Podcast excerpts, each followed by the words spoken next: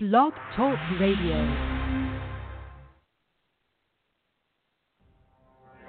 Los Angeles County Sheriff Lee Baca said this week he may close at least part of the LA County Men's Central Jail, the country's largest jail, in the face of allegations of abuse. Ben Tracy has the details, and we caution you some of the images may be difficult to watch. I'm gasping for air, telling him to stop, I can't breathe. Gabriel Carrillo was not an inmate. He was visiting his brother at the Los Angeles Men's Central Jail. Even so, he says deputies took him into an interrogation room because he had a cell phone, a violation of visitor rules. He alleges deputies handcuffed him and beat him. I was in tremendous pain. Uh, I blacked out to a point where I was awoken to more punches to my head, where my head's bouncing off the floor. He looked so bad, even his girlfriend did not recognize him. They passed right in front of me, didn't even stop. Carrillo's attorney, Ron Kaye, has filed a federal civil rights lawsuit. There is no jail in the United States that has this pattern of misconduct, of abuse, and of, of essentially sadism that the LA County Jail has. Many of those accusing the deputies of assaulting them are not convicted felons. They're here waiting for a court date, unable to post bail. The FBI is investigating, and the ACLU has filed a lawsuit accusing the sheriff of ignoring inmate abuse. The 72 sworn statements in the ACLU's lawsuit paint a grim picture. Deputies slamming inmates' heads against the wall, dislocating an inmate's shoulder, and pressing a key into an inmate's arms, leaving puncture wounds. Photos gathered by the ACLU show gashes on inmates' foreheads, broken teeth, and bruising. It's huge. It's a huge problem. We get lots and lots of letters and phone calls from inmates themselves and also from family members. Esther Lim is jail monitor for the ACLU and says she witnessed one of the beatings. While conducting a jail interview, she says she looked out the window and saw two deputies punching a non responsive inmate. And later they take out their taser and they tase this guy who who's again not fighting, not moving. And he looks to me like he's not he's he's unconscious. At a press conference this week, LA County Sheriff Lee Baca disputed allegations that he's not properly handling the alleged abuse. We are literally in, in, a reformation of how we do business when it comes to the use of force. He said he's even considering closing at least part of the jail, but not because he's being pressured. We're not talking here about uh, all of a sudden we've been, we've been put in a corner. We've always believed in forward thinking in the sheriff's department. As long as I'm the sheriff of this county, we're going to always be creative and forward thinking. Baca has been sheriff for 13 years. Allegations of abuse have been ongoing since the 1970s. The sheriff gave no timeline as to when any shutdown of his lockup may happen. Ben Tracy, CBS News, Los Angeles.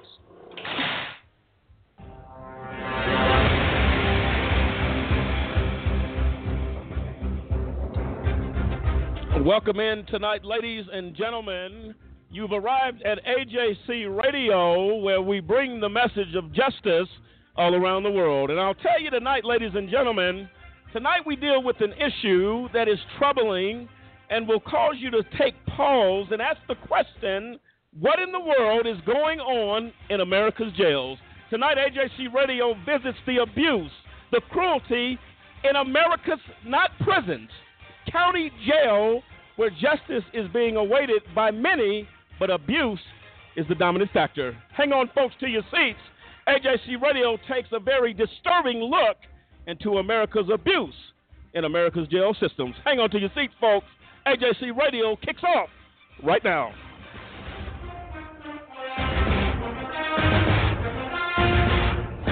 And there you have it, ladies and gentlemen. Good evening. Thank you for joining us, all the folks around America and around the world for tuning in to AJC Radio tonight. I am Lamont Banks, along with Lisa Stewart, Cliff Stewart, and Dennis Merritt, and the entire AJC Radio team. We welcome you to the program tonight. And folks, this is going to be a humdinger. Cliff, we were talking uh, prior to the kickoff of this show tonight. Uh, it's going to be a humdinger with the abuse, if you will, uh, that's going on in this country right now in a, in county jails everywhere. Yeah, and I mean that clip that we just heard about L.A. County. Uh, I mean, it has been at least. I mean, I'm 45. I grew up in L.A. I know when I was a kid, this is the same type of stuff that's been that was reported about the sheriff's office, the the jail, you know, the police department for whole L.A. County. And I am just uh, I guess not really in shock that it's being that it's still going on, but it needs to be handled. And and uh, you know, Sheriff Baca, you know, I just say he need, he needs to go find another job because Yep. he is part of the uh, of the tradition of abuse in L.A. County. Well, there you have it. And tonight we're going to be joined by a very special guest, Jamey Noel. He's the sheriff of Clark County Jail, uh, and he is the he is actually the creator of the A and E program called 60 Days In, uh, where uh, actually people have the opportunity to go in undercover. People that's never been in trouble with the law, they go into these jails uh, to see exactly what is going on in our jail system. And this sheriff, I had an opportunity to talk to him this morning, and what a what a patriot! Looking, we talk about the problems that are facing America right now, but he seems to be part of the solution and offering those solutions to how we can get those things better. Going to be a great time. We're also going to be joined by uh, Dinetta Robinson Scott. Uh, she's also the, she is the mother of Sergeant James Browncliffe, who we talked about last week. We'll go a little bit into that. The sergeant, the veteran that was murdered Right. in custody uh, in county jail, and uh, basically was there to serve about three or four days. My understanding was uh, four to five days, I think, for some DUI or some type of thing that he needed to go uh, in there for, and he he didn't he never came out alive of that prison. We're going to be joined by her at the at the uh, top of the hour. Uh, the sheriff uh, Jamey Noel will be joining us at the bottom of the hour. Lisa, this, the disclaimer for our listeners, please. Yes, we just want to remind everyone that we are not attorneys and that a just cause does not provide legal advice. You want to contact your personal legal advisor for all of your legal needs. Also, the opinions expressed by callers and guests do not necessarily reflect that of a Just Cause or AJC Radio. And as always, we want to thank you for tuning in and choosing to spend some of your evening with us. And thank you, Lisa, for that. We're also going to be, there is an actual story, Dennis. Actually, here uh, we have found a, up, up to about a year ago, a Colorado Springs man here in Colorado Springs, Colorado, talked about the abuse that he took in El Paso County Jail here in Colorado Springs. Uh, we have tried, made an attempt to actually locate him. We were not successful with that, but you're going to hear from him on on a clip that we was able to, to, to find. You would not believe the things that are going on uh, in the good old quiet town of Colorado Springs. Abuse is happening here as well. And again, my thought is, as, as Cliff, you were talking, uh, there needs to be federal uh, accountability. There needs to be a check and balance system to our jail sy- because you don't have that right now. Everybody kind of uh, uh, basically uh, protects its own little community, and nobody is held accountable. That is a major problem. People are dying in jail. And here's the kicker: when you go to county jail, you are understand this, and I, I mean no pun intended. You are presumed innocent when you go to county jail. Yeah, and that's the thing. I mean, you're talking about people who, you know, they may have been arrested, uh, may have a DUI, and may not have been able to bail themselves out. They haven't been charged with anything. You haven't been charged with a crime. You're just waiting, like, okay, well, I spent the night here. Uh, I got to go before the judge, see when my court date, see if I'm going to be released on my own recognizance, whatever. And you get abused. It's like I am not even convicted of committing crime, and and not to say that you know That's people who- justification, right? no. There's no justification for that, but uh, I think that you're right. Is that there needs to be some type of accountability. I mean, the the governor of each state needs to say, hey, over these counties, we need to put some type of over. There needs to be overwatch because right. You have things that happen, and uh, just like I mean, when you have someone from the ACLU is at your jail visiting and saying, okay, we're here to investigate reports of abuse, and you have your officers out there in the yard beating somebody down unconscious, that is insane. And the fact that that, that they have not been brought to justice is uh, as insane or Well, worse when yeah. obviously it happened. Yeah, and I'll tell you what. On one of the clips we pulled for tonight, the gentleman, the black, uh, the big, big, huge guy, looked like a bodybuilder of some sort, came into the sitting area of the where inmates sit when they're being processed into the county jail. Uh, again, you you can go to county jail for an accusation, Right. not being convicted. You have been accused of something. Doesn't mean you're guilty. And if you were guilty, you still don't have the right to assault someone. Exactly. And this particular officer beat this young boy, blood all on the floor. His shirt was bloody, and nobody is doing anything seeing this this happen. This cannot happen in America, and something needs to be done uh, at the level. Again, we talk about it all the time. People say all the time, we have the best criminal justice. Wake up.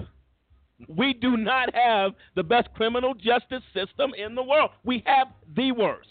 The worst.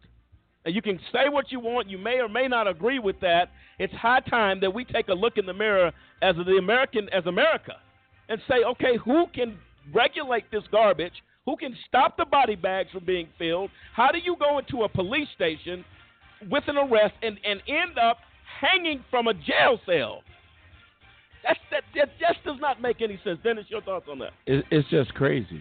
Uh, it's it's an abuse of power, and that's the problem with our our, our, our, our justice system. You give you give people all this power to do whatever they want.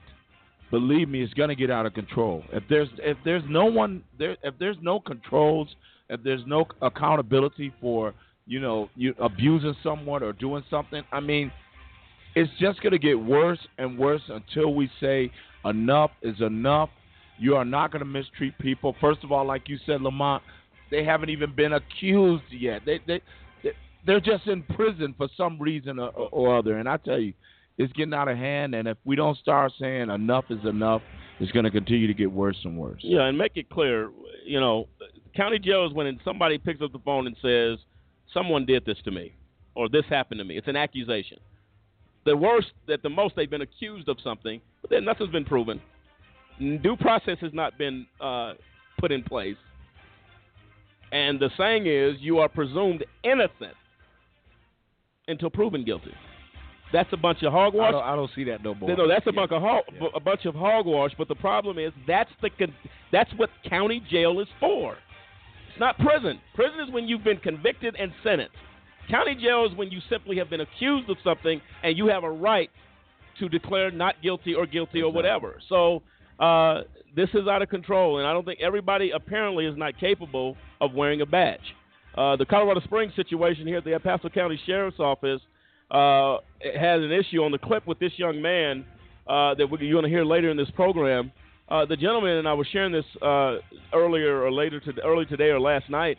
This particular sheriff was actually in when I was actually wrongly uh, convicted, but went to county jail doing my process of being wrongfully convicted. Uh, this particular sheriff was known for he had actually pepper sprayed a guy in his mouth down his throat Wow. and the and the guy, the inmate died, suffocated to death, of course. He's still there because on this video that's a year old, he's at the forefront of the line abusing this guy. Wow. And when when I walked in, when I was in county jail, they said to me, Lamont, you know who that is? Uh, he's the one that, that suffocated or choked that guy uh, with with pepper spray down his throat. They know better than that. Wow. You're not supposed to do that. And uh, the, what uh, you know what his punishment was? They took all of his pepper spray and all his little utensils off his belt and said he couldn't have it. What about that young man that suffocated And to death and lost life. his life, and the family members that had to deal with that loss? Uncomprehendable of the garbage. And now, you know, El Paso County Sheriff's uh, Office, uh, you know, they say in Colorado Springs, well, we, it's a really quiet, nice community. There is corruption everywhere you go, and the fact that that sheriff has a job and is not in custody in a prison somewhere is a problem. Exactly. And it speaks, in my opinion, to the cover up of corruption in this community, as well as all these other communities across this country. Something he is still employed there after taking a life. Wow. That is uncomprehendable to me. You can like that or not. AJC Radio will not back down from issues of injustice. That is what we do. Uh, if you want to go, uh, join into the conversation of this program tonight, feel free to call 347 838 8976. That's 347 838 8976. We would love to hear your thoughts on this as we get into this show.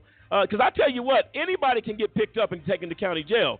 The fact that we need to expose the dangers and the corruption and the abuse and the cruelty in county jail. You may get pulled over for a traffic ticket, and they may show a warrant for your arrest you know nothing about, whether it's missing court. Maybe you didn't, didn't know you had a court date and you missed a court date. You're going into a place That you in these county jails that you can end up dead. Nobody wants to expose that issue. AJC Radio will expose it tonight. And I'll tell you what, we're going to be getting into all of that, folks. Again, feel free to call. Also, ladies and gentlemen, we're going to ask you tonight, we sent out a very special plea to go to change.org, uh, type in IRP6, and sign the petition as we have asked for President Obama to grant clemency to the Patriots of America, the IRP6. Who are they? David Zirpolo, Demetrius Harper, David Banks, Kendrick Barnes, Clinton Stewart, and Gary Walker. We'll get more into that as we uh, later into the program begin to discuss uh, what you didn't know about the IRP6 story. The huge injustices that happened with these men is uncomprehendable.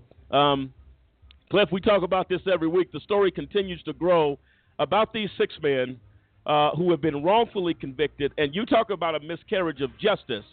In, in the case with these men, again, we're going to go into it a little more uh, later in this program. But, Cliff, as we continue to dig and research and investigate, this story continues to unfold the corruption uh, in our criminal justice system at the federal level as well. Absolutely, and uh, the more we dig, the more we uncover, the more we realize that you know it needs to be exposed at the highest level. That uh, you know the information, the the corruption needs to be brought to the attention of everybody who has oversight. And um, over the years with a Just Cause, uh, we're finding that that oversight is very far and in between. That has been the uh, you know the battle that we have been fighting uh, going to Congress, going to the Office of, uh, you know, the internal governance, the Judicial Conference, all these places. But it's not just because you're a citizen and you have a complaint that you can knock on the door and get answers. It's a real battle, and uh, Just Cause plans on keep on fighting. No, absolutely, and, and we, we are we are determined uh, to continue uh, again to search for justice for these men. Have no business sitting in count in uh, federal prison for going on four years. Four years. However many nights that comes out to be, and days, and Christmases, and holidays, and away from the children and their families, their loved ones. It's just unacceptable. Ladies and gentlemen, please, it'll take you less than probably 10 seconds to go out there, sign the petition at change.org, search IRP6. We need your support today for these men. We have folks getting getting help and receiving uh, petitions for, for those that are corrupt that are guilty and they get a huge response. Let's let's reach out and say, you know what, we're going to stand up for the right thing. These men were asking for an investigation uh, by the Department of Justice. We're asking for an investigation by the judiciary members of Congress. This is not any lightweight lightweight situation. Injustice has happened here. And uh, as Martin Luther King said, injustice anywhere affects justice everywhere. Uh, we need to, if I quoted that right, but that's kind of the gist of what he's talking about. Uh, we need to stand for justice. That's critically uh, critically important. And again, change.org, search IRP6 and sign that petition. You can leave a comment there as well. Uh, you can also follow Just Cause on Facebook. Um, uh, as far as on Twitter, you can like us on Facebook. Go out there, talk to everybody uh, that you know. Dennis, how important is it that every person listening to my voice tonight go out there, tell your friends, tell your loved ones to sign this petition because injustice – starting here can it, it can visit your front door as well. Oh, it's very important, and and if we could truly just get people to understand, I mean, no one never thought, not not one family member ever thought that injustice would step inside of their you know inside their house and and affect their family. And and it happens. That's because our system the way it's set up it, it's set up to promote injustice. That's why we say please get out there. Go to go to change dot, uh, change.org and uh and, please you know con- contribute so that that way we can get out there and we can do what we need to do to make sure that justice we get justice back on its feet. I tell you, justice has fallen, and uh, there's a lot of people out there hurting because of it. Uh, again, Lamont, I truly agree with you 100%. It seems as though we jump to help, you know, somebody that has has actually done injustice. Let's start looking at our American, our brothers and sisters, and let's do what's right. No, absolutely. And again, it's not a black or white issue; it's a people issue. Exactly. Uh, we need folks. I've talked to plenty of my, plenty of my friends on Facebook, uh, and if you got friends on your Facebook page, send messages to them, tag them in, share the message about the IRP6, put it out there. Look, we need to come together. Uh, you would, if it was your mother, if it was your brother, your sister, whoever, your family member suffering a blow of injustice as the IRP6 have, wouldn't you get involved and do whatever you can uh, to make a difference? We're asking you to please do that. Uh, and in, in, uh, latest cl- uh, current news, we just found uh, that the city of Cleveland will pay six million dollars to settle the federal lawsuit filed by the family of Tamir Rice, the 12-year-old boy killed by police gunfire while he held a pellet gun, according to a settlement announced Monday in the U.S. District Court. Uh, and uh, Dennis, we were talking about this prior to going on air. Uh, why do you settle something if you're not guilty? I agree. Why, does the city pay six million dollars? And they stuck to their guns. Oh, the police officer was justified. He thought he saw a weapon. A 12-year-old boy swinging on a swing set. Nobody in the park. You shot him dead. But that- you- go that's, ahead. That's because they're the only ones that believe that. It's just They garbage. they understand that the Americans, the, the the United States of America, the majority of the people know without a doubt that policeman was not justified for killing that young. Oh, kid. absolutely. And how how do you not how it, how does a grand jury not come back and say Wow. we at least at least need to have a trial for what happened At here? least. You have video that shows a police officer pull up, jump out, bang kids dead in 30 seconds. There is how do you do that with a kid where the dispatcher says there's a kid in the park, probably got a BB gun, why don't you just go check it out? You jump out of your car and shoot the kid, and there's not even a trial? That is just that is the most ridiculous thing I think I've ever heard in my life. A 12-year-old boy gets shot playing with a toy gun, and they, there's not even an indictment brought forth. Nothing's going to be done. You're just going to leave it, and nobody goes to jail. Well, I'll tell you this: if you're in a suburban neighborhood and a, bla- a white kid is playing on a swing set, and uh, a black officer gets out the car and shoots uh, the mayor's son, uh, guess what? He's put under the table and probably in the death chamber already. Well, there'll be a lynching That- that, that- night. that- that's that what you have. park. At that park, there will be a lynching that night. Period. I'm telling you. Wow. There's a double standard and it's unequal justice, ladies and gentlemen. On the other side of the break, we're coming back with, uh, I tell you what, a show of all shows. We're coming back with Sheriff Jamey Noel. He will be addressing, and he is the creator of 60 Days In, a new program on A&E. And, uh, folks, I'll tell you what, you don't want to miss it. Right now in Colorado Springs, the weather's 51 degrees and cloudy. Los Angeles, 69 and sunny. And in our nation's capital, 85 and some sunshine. And uh, what I heard today is the humidity has not yet arrived. Uh, New York City, 54 degrees and some rain showers. Come on back here, folks. Settle in with us on AJC Radio as we take a look at the disturbing picture of America's jails, the place of cruel and unusual punishment. We're coming right back. This is AJC Radio, bringing the message of justice all around the world.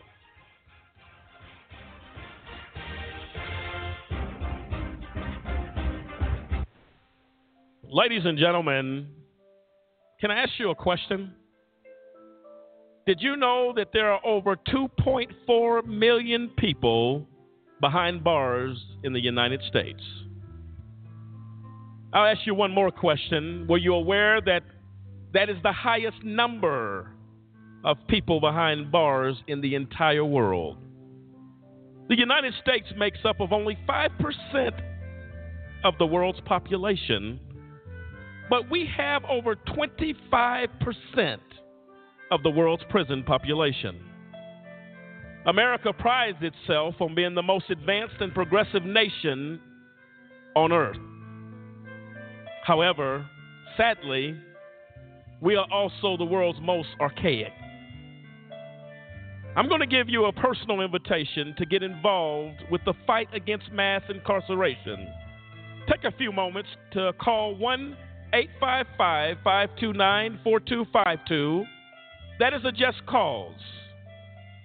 And we fight for justice. Again, call a just cause today. Don't delay.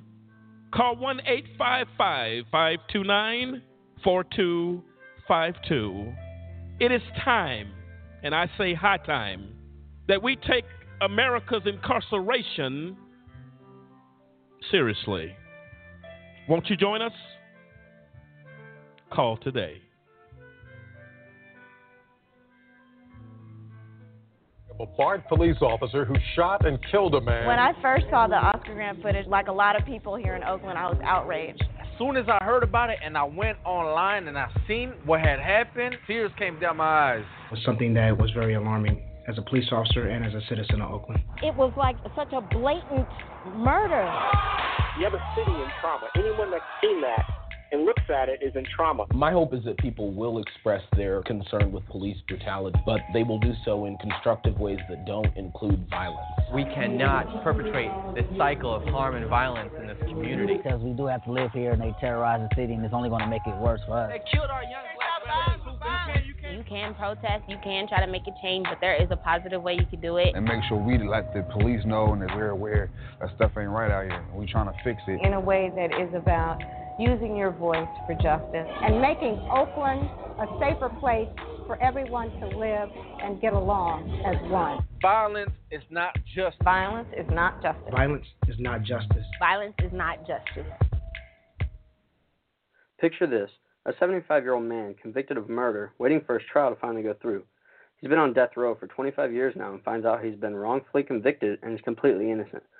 Not only does this mean that 25 years of his life have been spent in jail for no reason, but that the actual murderer could still be out there right now.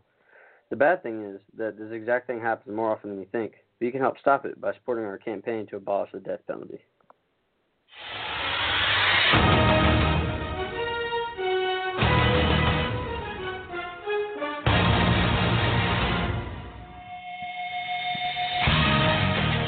And welcome back, ladies and gentlemen. It's not September yet, but uh, I'll tell you what. Uh, welcome back to AJC Radio. I'm Lamont Banks, along with Lisa Stewart, Cliff Stewart, and Dennis Merritt, as we tonight take a very difficult journey into America's pri- not prisons, their county jails. The first step of the criminal justice process, uh, where the presumption of innocence is supposed to actually be with the defendant. Uh, he's been accused of something, nothing proven in a court of law, and we are finding body bags being filled across this country by folks that are simply at the county jail, in the booking area, in custody, waiting for a brown cup, an orange spoon, and a jumpsuit to fight their defense and fight the injustice uh, that brought them to that situation. Um, and I'll tell you what, folks, uh, we're going to deal with some issues tonight. Uh, coming up here momentarily, we're going to have Sheriff Jamey Noel uh, that's going to actually uh, be uh, speaking to us about the program 60 Days In. Okay, and we're going to get ready to get involved with that. Uh, Dennis, your thoughts on on on this show as we anticipate a very good show tonight. I'm looking forward to it. I, I think it's going to open up some eyes and, and help people to understand that uh, we do have a problem in our justice system, and it starts in our county jails. I mean, like Lamont was saying, when you got somebody come to, uh, you know, bought into the uh, system, and all of a sudden uh, they're dead. I mean, we we got a problem, or or they're you you know they're hurt real bad or something like that, major injuries for for no reason whatsoever. Uh, that means we got a serious problem. So I think this show is going to be great. I think it's going to be an eye opener. And I just want everybody to sit back and relax and let's let's get going. Well, there you have it. Uh, okay, folks. Uh, uh, Sheriff Noel, uh, we want to welcome you to our program tonight. Uh, and uh, how are you doing this evening? I'm doing great. I appreciate the invitation to be on board. Well, Sheriff, it was a pleasure talking to you this morning. and after further research and, and this, this show created 60 days in, uh, we've had some people that are really, uh, really involved with what's going on here, really concerned about our loved ones that perhaps may be in custody. Uh, and I'm going to just give you the floor, Sheriff, and let you share with the American people and our listeners around the world of what motivated you to get involved with this program, and uh, what have you seen, and educate us tonight on the on what you've seen regarding this very important situation. Well, I'll be perfectly honest. My career kind of started a little bit differently than some sheriffs, but in some cases, the same. I got my associate's degree right out of high school. I got hired by the Indiana State Police as a trooper. I worked with Indiana State Police for just about 22 years before I retired and got elected sheriff. During that tenure as a younger trooper, I used to take prisoners to jail. I would book them in and I would leave and occasionally I would think, you know, I kind of feel sorry for these corrections officers because I'm taking a rowdy drunk in there, but I never really gave it much more thought beyond that.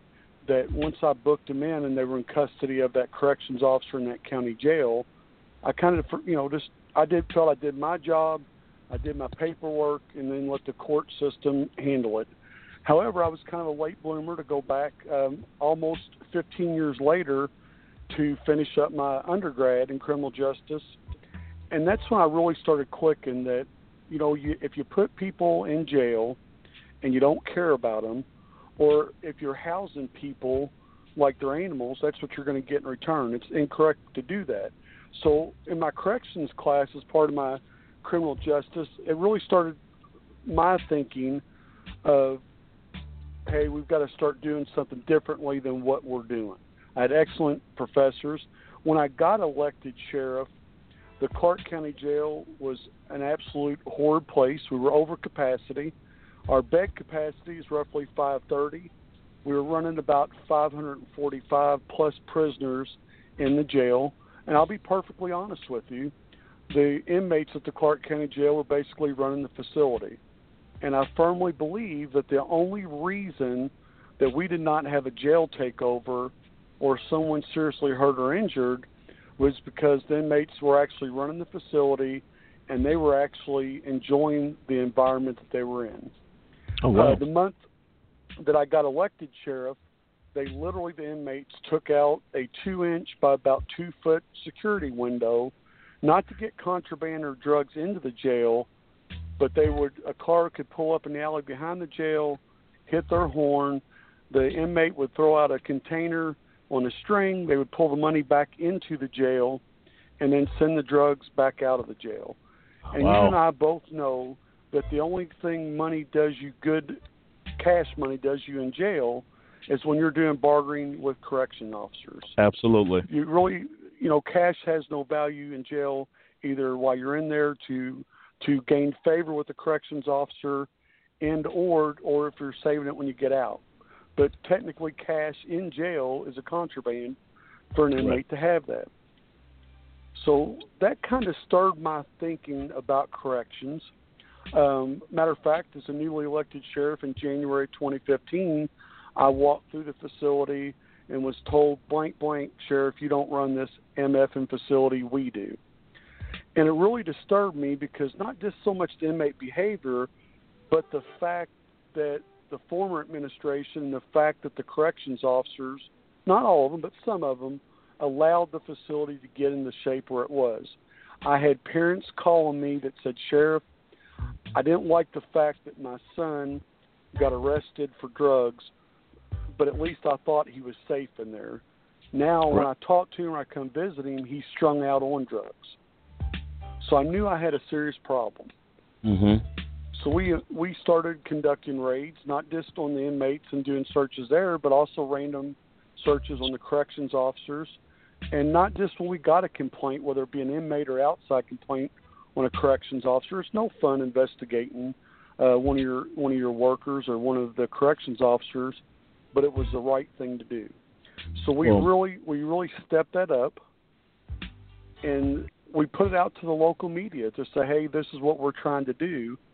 And I think truly that's what caught the attention of the producers uh, when they came in originally wanting to do a series in our jail on first timers.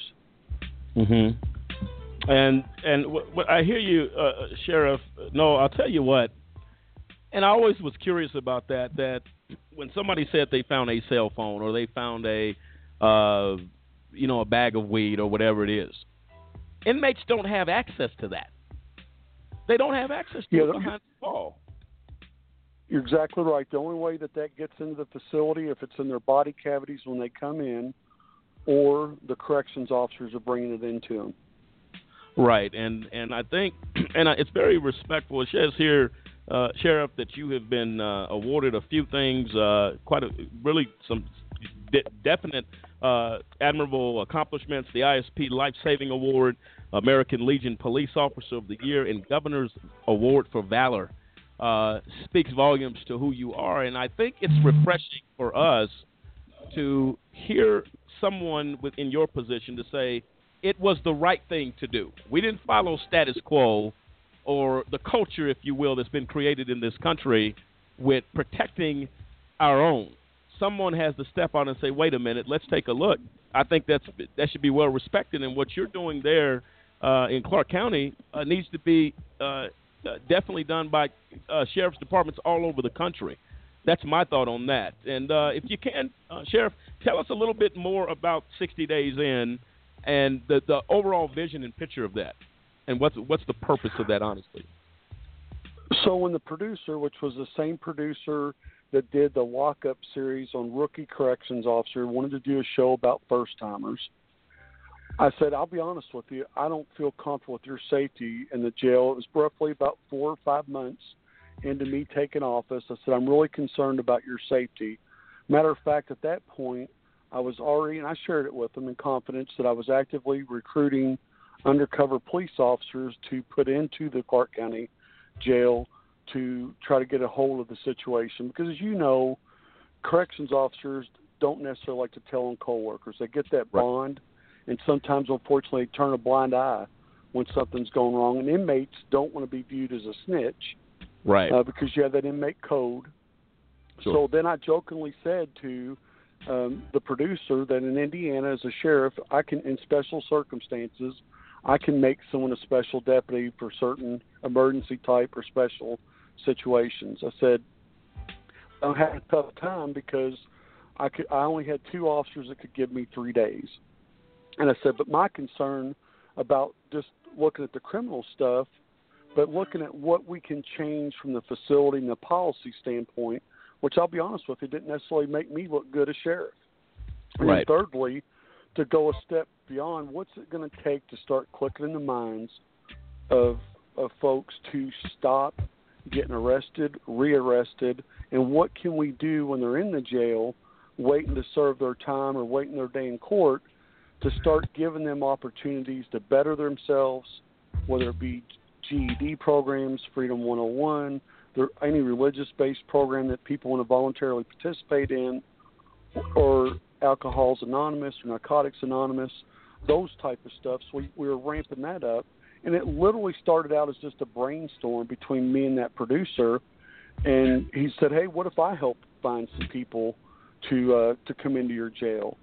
And then it kind of stopped there. Like, "Hey, we've got a lot of legal research to do here first. So I had to run of course, through the Sheriff's Association attorney. Said, "Hey, in confidence, here's what I'm thinking about doing." Of course, I got a second opinion from my personal attorney, and then of course the producer had to run it through you know the television world attorney to make sure that we were meeting all the legal requirements to do this. And Mhm. that's kind of once it cleared the legal hurdles, it just kind of took off from there. And uh, you know, A and E is known for producing some pretty uh, uh, unconventional, if you will, uh, looks. Uh, I believe they started Beyond Scared Straight. I believe that's on A and E as well, uh, where you have the youngsters coming in and seeing the real life of what uh, county jail and prison is. Uh, I'd like to ask you a question, uh, Sheriff, and I want to get your opinion on this.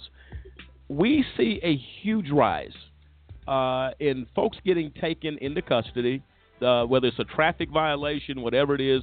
Uh, the young lady in Texas, uh, Sandra uh, Bland, I believe is her name, uh, was actually arrested for a for switching lanes. Uh, was kind of going in there. You know, you feel like if you get pulled over for a traffic ticket, all right, I'm to go down here. The cop, uh, the officer acted one way, whatever the case was. Uh, very belligerent, uh, very rude to this woman, using very pre- uh, uh, foul language to her, um, and got really an escalation going here that didn't have to happen. Uh, she ends up dead three days later in custody for a traffic ticket. How, when you see this, Sheriff, and then it's not only her, it's a large number of people that are just, uh, we were talking earlier prior to the show kicking off, Sergeant Brown, a veteran from, you know, fought in two tours in Iraq, I believe, and, and Afghanistan, came in, was, you know, he turned himself in voluntarily. Was going to serve, I think, five days for a DUI or something type. It wasn't nothing major, so to speak. And he ends up dead in the custody of these officers when we pulled the video of what they did to this officer. I mean, they taunted him. They and he was going into he, he was begging them for a glass of water, and they were laughing and making fun. And Cliff, you alluded to that he was laying face down in his jail cell, screaming for somebody to please help him. Sheriff, what is going on to that extent that to let us know this is not just uh, a conversation we're having. Lives and body bags are being filled as a result of actions and conduct of these officers. so that's a very complex problem that faces law enforcement, it faces the community, and it faces corrections. And I think it fundamentally boils down. It's a multi uh, answer to your question that you asked there, but I think our biggest problem, number one, is is culture is changing to where um, it's not acceptable anymore that over years law enforcement um, basically um, sometimes got the reputation uh, for bullying people, for talking down to people, which is not acceptable. If you start in that, you, you basically should treat people how you would expect to be treated yourself, or you expect them how you would want a member of your family to be treated. The other big thing that gets us in problem with law enforcement and in corrections is when we mess up, instead of just saying, "Hey, we made a mistake, and here's what we're going to do to fix it," the the the silence, the the cover up of the event. That's what really makes it really really bad.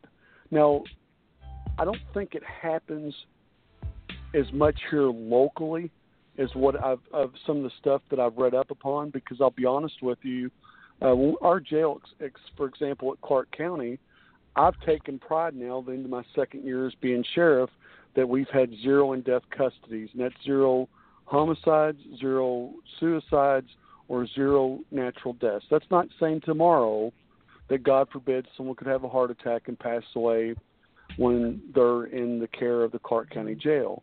But if that were to happen, I would contact the Indiana State Police to an independent agency to do that death investigation because I think that's very important and it's important for the integrity of any agency to have another independent, unbiased agency come in to get the facts of what happened. Uh, and, and, I'll, and I'll be honest with you, I draw drawn about some of the toughest cases that I worked when I was a detective with the Indiana State Police is – is if you mess up a homicide investigation that was made to look like a suicide, at the end of the day, it ends up being a suicide investigation if you didn't investigate it properly, if that makes sense. So Right. you have to treat everything to look at every angle. But I think what the tough part about life in general is people don't like to admit when they make a mistake. And it's only a mistake if you don't learn from it we're there, you're, we're going to have. I've had to unfortunately terminate several officers for not following rules, regulations, procedures, and breaking or using excessive force. I don't enjoy doing that, but I'm going to do it because that's the right thing to do. And in this hmm. show, when we did what we did, there's stuff that you'll see inmate behavior, staff behavior that I'm not proud of, but it was a learning experience and Sure. I, I tried my best to take the appropriate actions to fix that problem. That's awesome, Cliff. Yeah, uh, Sheriff Noel, you know, you talked about accountability and transparency by having a third party do, uh, you know, your your homicide investigations, things of that nature. And I think that that is one of the biggest missing things we uh, see in the news. We, uh, you know, hear stories about a you know a, a, a jail that they did their own investigation and they didn't find any wrongdoing. They didn't, you know, they didn't find any cover up. And like you say, a homicide ends up at the end of the day being, uh, you know, tagged as a suicide. And then it comes back later that, oh, guess what? There's some video that came out, or there's an inmate that saw something, and uh, and now not only is it exposed, but now a person in your position, the sheriff of the of the jail, has to deal with the fact. Okay, now I have to try to explain to the public how it is that my officers uh, said this was a suicide, and video is showing abuse or or something of that nature. You know, and it brings back a story that we dealt with before in on, in a jail in Florida.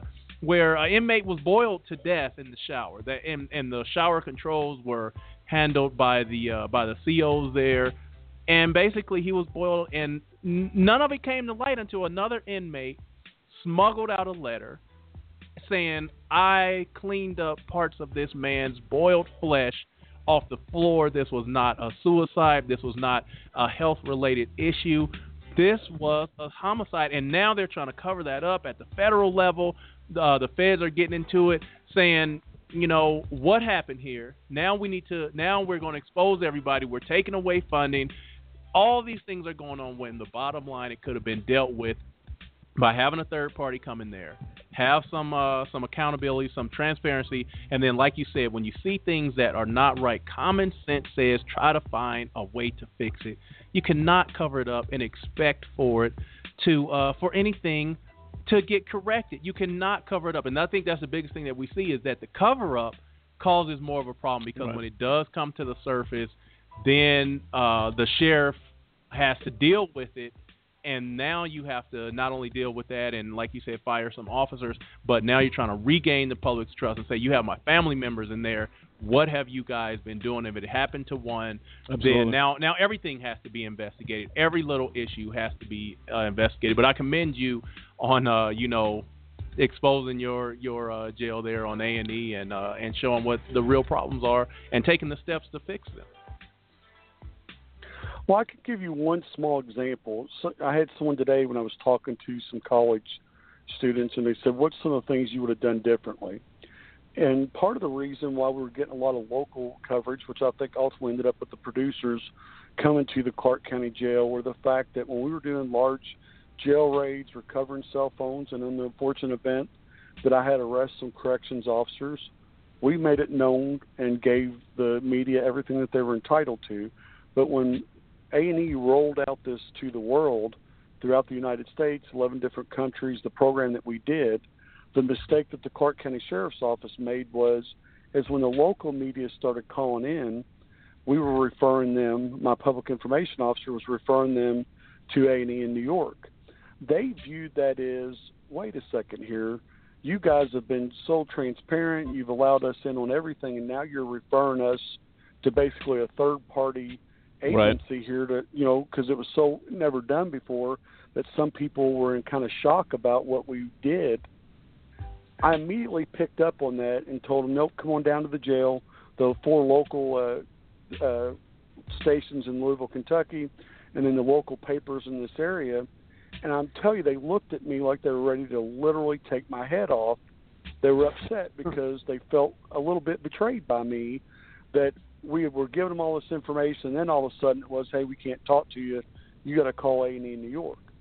Well, that was fine for them to handle that media, but once I explained to them what happened and what we did and what we're trying to accomplish, the tone totally changed.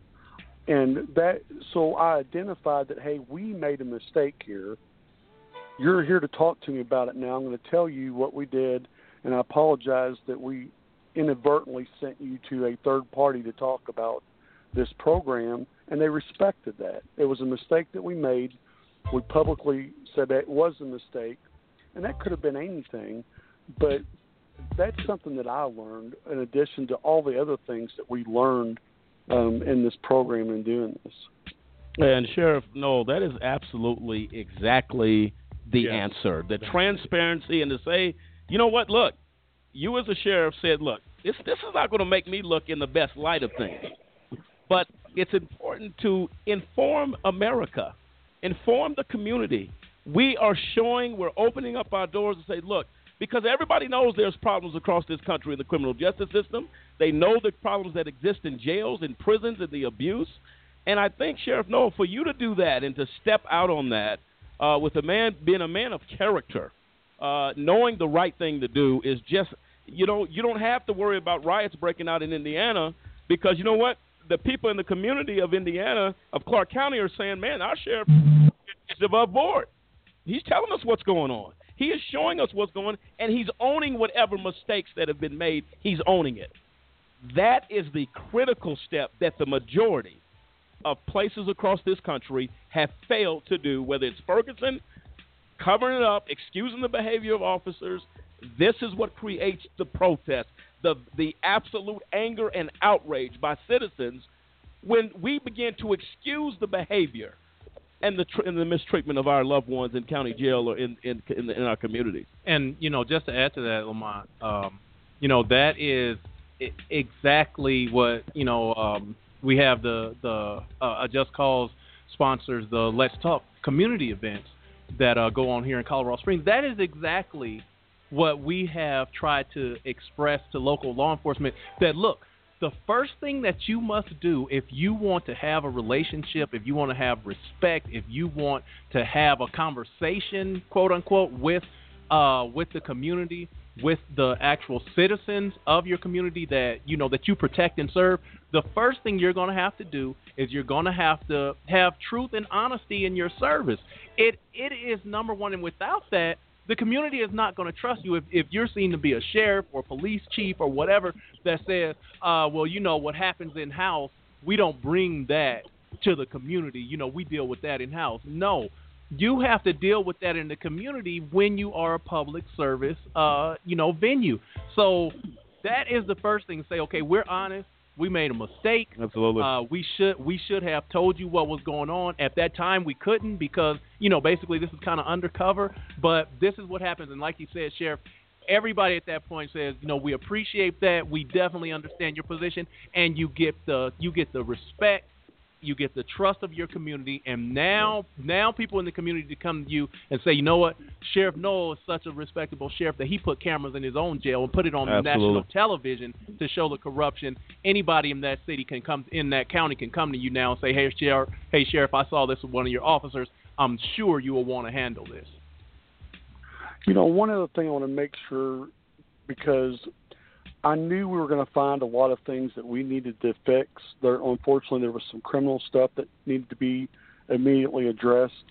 But one good thing that did come out of this, the goal was to learn, which I think we definitely accomplished that, to improve, which I think we accomplished that. But then also for kids, especially teenagers or young adults that are watching this show at home, to hopefully not ever put themselves in that position. It's tough as a sheriff. It's almost like being a parent that I've got, I'm running a firm but fair facility and trying to help people on the way when they're in jail, but I can't make it a country club either because I want them to get the help and then hopefully not come back to jail. And I tell the inmates all the time, don't take it personal. I hope I don't see you back here because I can't make it too nice of an environment where they want to think that they can stay there and continue to be there. So it's a constant it's a constant work in progress every day to uh, to make it a better environment. Oh, absolutely, I'm Sheriff. excited when you when you see the second part of this um, program, which the TV world will refer to probably as season two. I feel like we learned a bunch there too. I'm excited uh, for you to watch it when you see it because we picked a very unique group of uh, diverse group of individuals uh, for the second part um, that I learned a bunch from too to fix. But another thing that I learned, and it's still a work in progress for me, is is inmates pick up on everything. They listen to everything, and if there's anything that we're missing from the facility or the corrections officers miss, inmates sometimes will use that to gain control over other inmates or to use it to their advantage. But I got to start working. I think another thing is is all this downtime, and uh, you know they they say the idle mind's a devil's workshop. To bottle and change that energy when those inmates are sitting around that can draw just elaborate pictures or they figure out how to take a light fixture apart to hide something in is how can we take that and channel it into something positive that's No, that's my next task to look at and work with No, absolutely, Sheriff. And uh, you know, we'd like you to just pack up, uh, Misty, your two daughters, and uh, maybe come down here to Colorado. We elect you a sheriff here uh, to bring some changes to Colorado. have You ever been here? I, I've flown in and out of the airport once Well, Sheriff, I've never actually what. been to Colorado Say, It's beautiful out here, beautiful mountains. I, I won't become a real estate agent to sell you on Colorado or Colorado Springs, but what you're doing is definitely respectable. Sheriff, if you got a few more minutes with us, we're going to take a quick break. On the other side of the break, we're going to talk about Barbara and Zach. Uh, give us a little insight of those two folks who were on uh, 60 Days In, and uh, this is definitely informative to our listeners across America. Can you come back with us on the other side of the break? I sure will I look forward to it Okay, look forward to it. Ladies and gentlemen of America, you want to talk to the sheriff, feel free to dial in to 347 838 8976. That's 347 838 8976. And we're talking about Sheriff Jamey Noel's, Sheriff of Clark County Jail, that is leaving some big foots to fill once he's gone about implementing change and doing what's necessary to become transparent in a world where cover up is on the rise. We're coming right back with Sheriff Noel as we continue our journey to America's jails. We'll be right back. This is AJC Radio bringing the message of justice all around the world.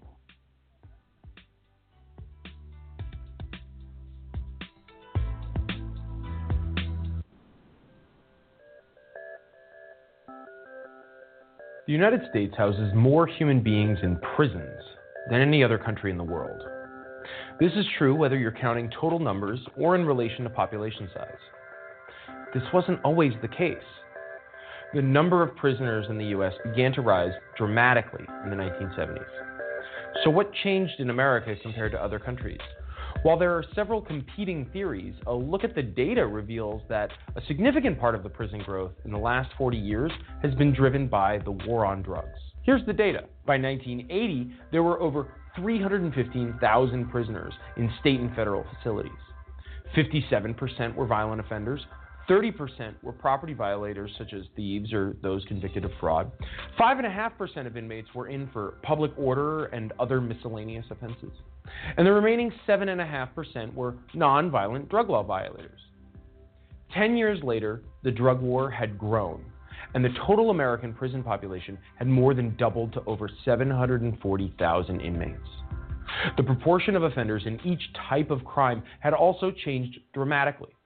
The most growth occurred in the nonviolent drug offender population, which grew to a significant 24%. And this last statistic actually understates the influence of the drug war on prison populations. Many studies have shown that drug prohibition causes violent crime by leading to the formation of gangs and cartels. And thus, it is safe to say that the number of violent criminals under prohibition is higher than it would otherwise be. From 1990 to 2000, the drug driven population growth continued. By 2000, the total prison population had almost doubled again to over 1.3 million inmates. And by 2010, the prison population was up to 1.6 million people. The growth has started to settle and even decline in recent years, but the proportions of offenses are retaining their post 1990 levels. America's unique methods of enforcing drug prohibition seem to parallel its unique prison population. And one has to ask is our country really better off with so many nonviolent drug offenders behind bars? Are drug users likely to be cured from addiction by being locked up? Has locking up dealers and users lessened the demand for drugs? Certainly, the effects on overall usage could not be called a success. And yet we spend billions every year on this war and lock up hundreds of thousands. Surely there must be a less costly approach to addressing drug use in America.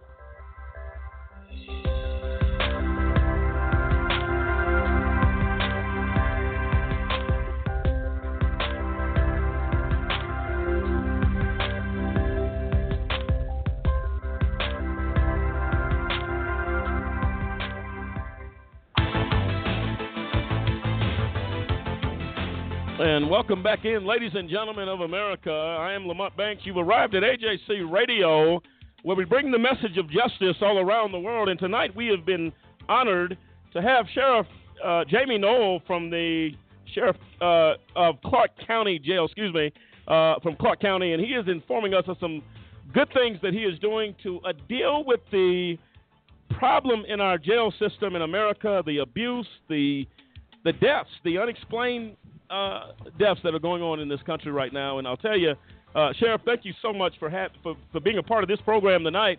This has been very informative, and we're, we, we are definitely enjoying this conversation, as I'm sure all of our listeners are as well. Welcome back. Thank you. Okay, and uh, Cliff, uh, I believe we have uh, a caller. Yeah, we have a couple callers in queue. We're going to start uh, bringing them on.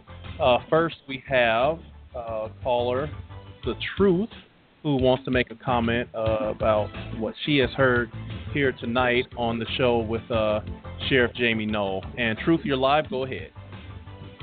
Yes, I just had to call in and and commend uh, Sheriff Noel on what he has done. And I think the thing that stands out to me more than anything, I wish that would catch on around the country, and that's the statement that he says, I did it because it was the right thing to do. And I thought, boy, if every decision in this country, in our in our judicial process or whatever, if everything was done because it was the right thing to do, we wouldn't have our prisons running over right now. We wouldn't have judges and prosecutors failing and coming short and doing things wrong. What a excellent thing to say, and I hope that catches on around the country. I did it because it was the right thing to do. Not necessarily uh, are you going to get the approval of everybody that thinks you've done something good, but you know, it, uh, it, when you get something as positive as this, uh, I mean, that statement alone, I just want to adopt it and use it for everything. Why did you do this? Because it was the right thing to do. And I'm telling you, it always comes out good. It helps people to make good decisions. It doesn't put people in our country, uh, their lives in jeopardy. And over here, if we just have good, decent, honest, sheriffs such as yourself that's saying, I don't care whether you approve of it. I'm not looking for you to uh, uh, uh, uh, to hold my my my name up in lights or whatever. I'm not looking for all the pomp that goes with this. If I just do it right, then I can sleep at night. I think what you're doing is an excellent thing, and hopefully it'll catch on in this country, around the country, and and we will have much better uh, uh, uh, law enforcement, and it's just overall just a great picture. Thank you so much for being on the show tonight and for making that known. I think to get the word out means everything, and you surely do have have my support, and I'm sure other people that are listening into this program feel the same. Thank you again, and thanks so much for taking my call. Thank you. Uh, we Thank appreciate you. that.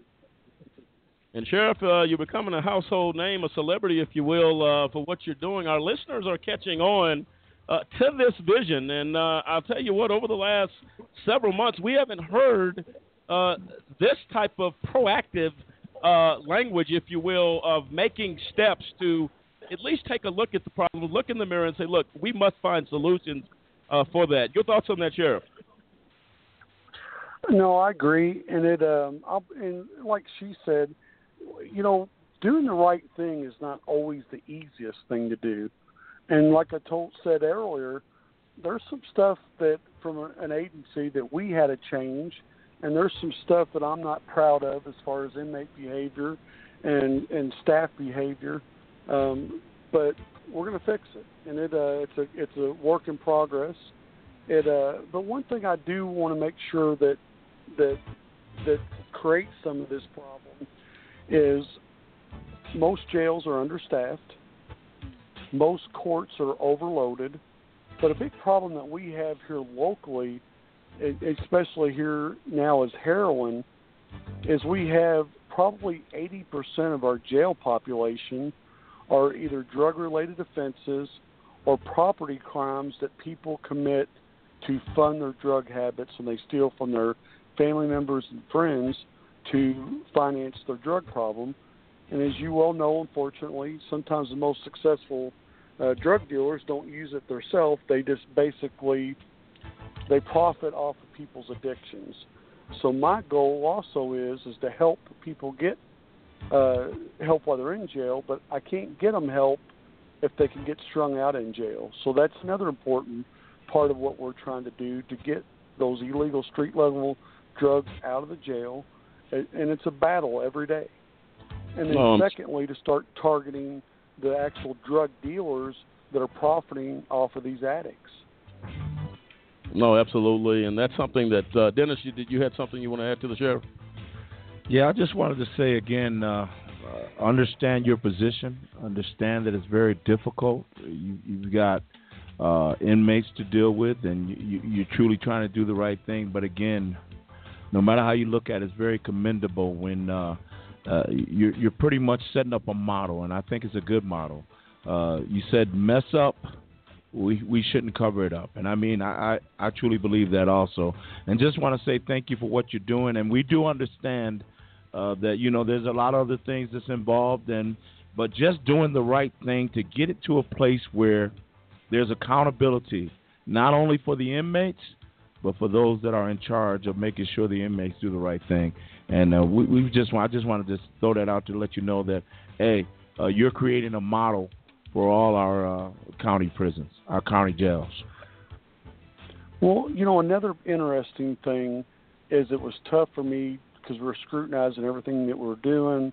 Uh, it's on there. You see at home what we're doing wrong, but a lot of what we're doing right. And the interesting thing is, is several corrections officers that were doing a good job, very dedicated. They their names were repeated over and over again by all these undercover participants, and while they didn't know about each other in most cases, so there's no way that they could have got together and said, "Hey, what's telling that Officer Cunningham or Officer Capehart are doing a good job?" They were, and I commended them for that. And the the same trait that they that the undercover uh, inmate participants picked up along with the actual inmates that told them was they were firm, but they were fair. They knew when they went to bed at night that they could sleep because they knew that officer was going to make was watching to make sure that there was order in that section, but not overboard. And they knew, so I was able to commend those officers, but also had them train the new officers so they could show the new corrections officers how to do things the right way and the correct way. So when I was really looking at it, it's tough when you're looking at everything you're doing as a whole. Where my fear was is that I didn't want the good officers to think that we were picking everything apart just to be picking everything apart. But it was really constructive criticism and a learning process. But at the same time, to make sure that I commended the staff that have worked tirelessly uh, to help me uh, improve the jail and to make things better. And Sheriff, uh, in, in, in closing, because we're going to definitely respect your time. We understand it's it, you probably had a long day at work, and and man, what you're giving us, and uh, as, as I said to you this morning, we're going to be talking offline uh, about Let's Talk that Cliff mentioned earlier. We're going to get into discussion about that offline. Tell us really quick in closing the impact about Barbara and Zach. Uh, you know, they say everybody in jail says they're innocent. I mean, fortunately, uh, unfortunately, in this time that we live, a lot of people are innocent uh, that are getting the raw deal of the of the of the deal, if you will. They're getting really the raw end of that. Uh, but Barbara and Zach, uh, two of the uh, folks that were put in, tell us a little bit about their impact on uh, season one. Zach was great. Zach did everything that we asked him to do, be a good witness on the criminal activity, um, and he understood that it was going to, you know, he couldn't take notes along the way naturally. He got debriefed, but he did an excellent job on that he gave me probably the best. Feed, I, well, I appreciated, and they all gave me good feedback. Zach by far gave me the best feedback. Barbara uh, kind of gave me a little bit of of more of the inmate behavior, what we were missing programming, what we could do better to look at the inmate behavior. Where Zach, because he's got an interest in law enforcement, he was more focused on hey, what criminal um, behavior um, was going on and what we could do to improve there. And both of them were super. Um, there's a big surprise that you'll see with uh, with Zach here when when season two kicks off that is really exciting. Uh, but the good part about both of them having a family is it also gave me an opportunity to look at the impact of family when people are incarcerated. Because as you uh-huh. well know, that if we keep those strong family ties and keep them connected, that they're less likely to reoffend when they get out. So we we get a chance to look at keeping them connected, whether they're writing, video visitation, or making those phone calls to keep that connection. So that's an interesting part of what we're able to look at also. That's awesome, Sheriff. Uh, tell the folks how to get a hold of you. Uh, you know how they can reach you. I'll tell you, ladies and gentlemen of America, uh, if you got on demand, go type in 60 days in and you're going to hear and see what Sheriff Noel is talking about tonight. I'm excited as season two uh, is going to be kicking off here after a while. Uh, Sheriff, how can the folks get a hold of you if you want to talk to them, get them any information? How do you want folks to reach you? Of course, I'm on Facebook as Sheriff Jamey Noel. On Twitter, it's at Noel and then the number four Sheriff. Um, or you can email me at jnoel at clarkcosheriff.com. And thank you so much, Sheriff Noel. You have been an inspiration to this program tonight. Thank you so much for joining us. Uh, give Misty and your daughters uh, our best wishes. And uh, boy, I tell you, you you have at least on this program, uh, I'm I'm starting to get the idea we're dealing with a champion for justice, uh, and I believe you fit the mo- the motto of that. And thank you so much for uh, for being a part of this program tonight. Thank you. It's an honor to participate. Okay, we'll be in touch. Best wishes to you, Sheriff. Thank you. God bless you. All right, take care. Ladies and gentlemen, uh, on the other side of the break, we're going to be bringing Dinetta Robinson Scott, uh, the mother of Sergeant James Brown, a veteran, a hero, a champion, who was killed in custody in a in a county jail. She's going to tell her story. We're going to follow up with her and see what's going on as her fight for justice for her son continues. This is AJC Radio bringing the message of justice all around the world. We're coming right back, folks. Stay with us.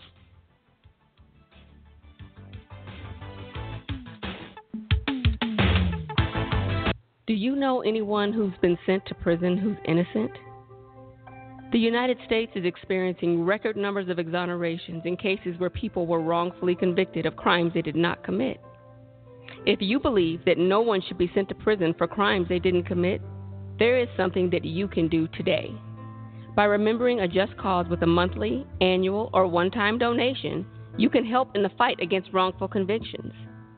Call a just cause at 855 529 4252 or visit a justcause.com and click the donate button. A Just Cause is a 501c3. Wrongful convictions are wrong. Let's be the voice of those who can't speak from behind the wall.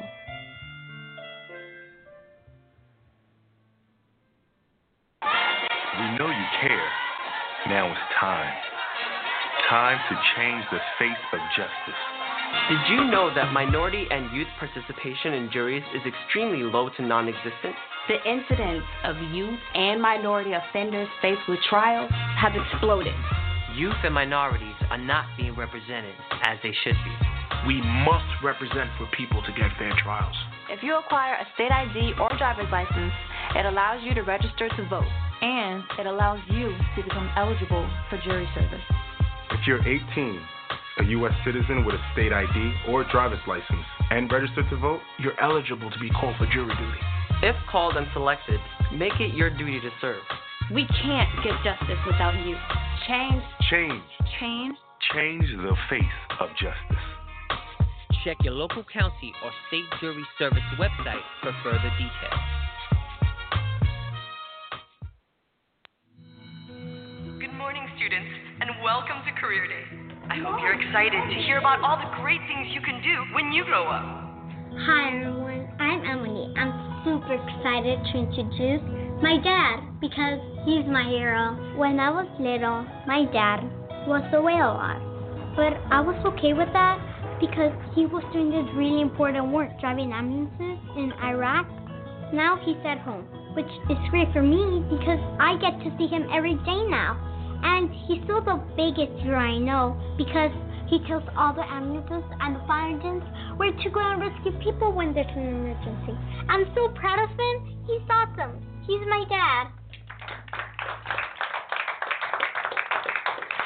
If your service connected disability prevents you from continuing in your civilian career, Voc Rehab offers counseling, training with a living allowance, education, and other services to help prepare you for your next mission.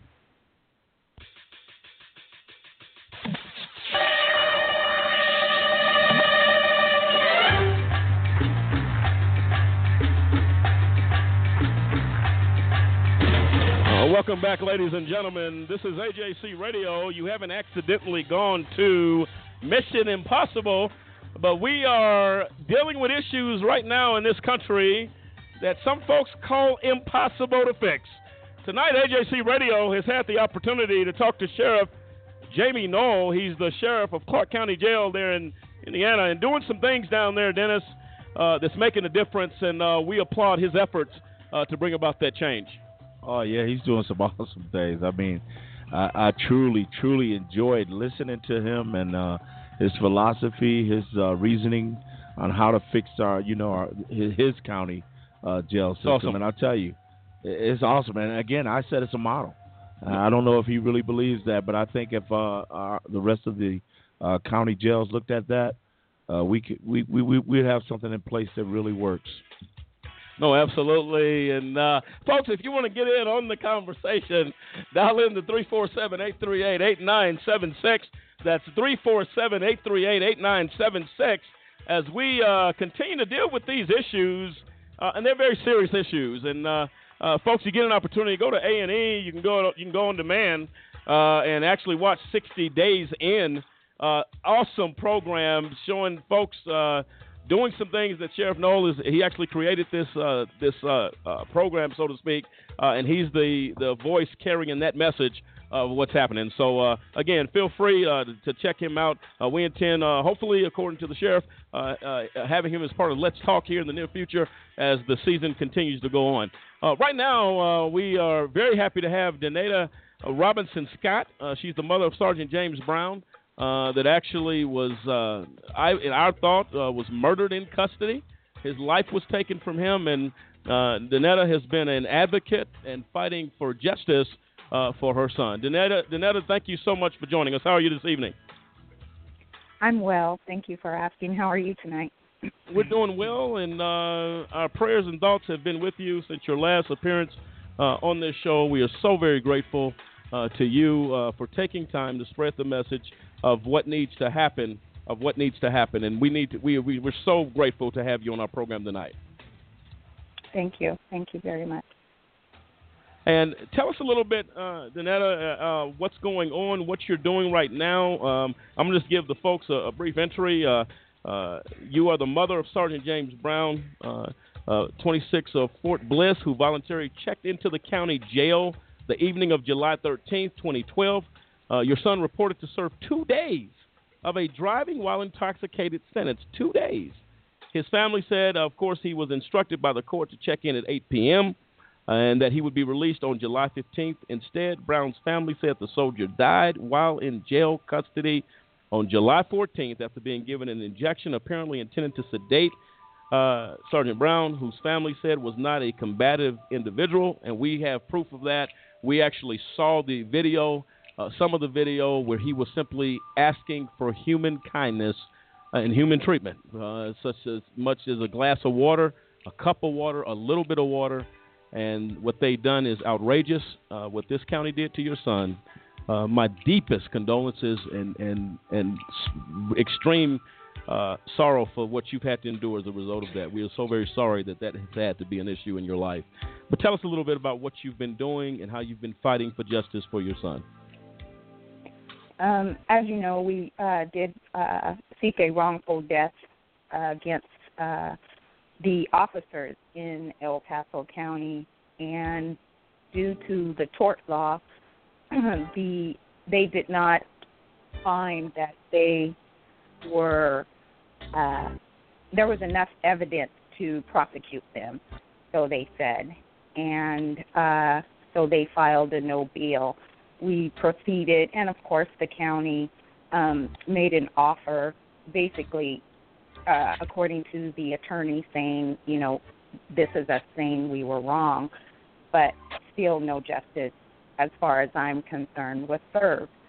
Uh, at this point in time, uh, we have started a petition, and that petition will be going to the president, the governor of Texas, and the representatives.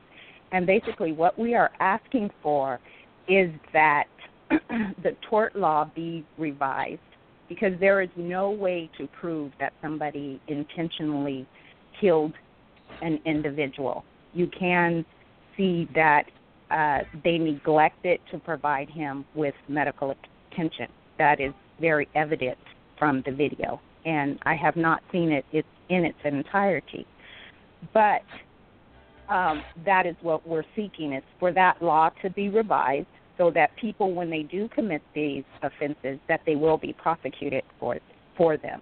Also, we are seeking that uh, when inmates are in jail and they are suffering from mental illness, such as PTSD, that they will be segregated and that someone will be assigned to them that understands mental illness or that the staff is trained to deal with mental illness while the individuals are incarcerated. Uh, also, and we would like that to be across the nation. Everybody needs to know how to deal with these individuals because uh, it's it's a, a totally different illness. And as far as I'm concerned, uh, when you're in the military, a civilian should not handle a soldier.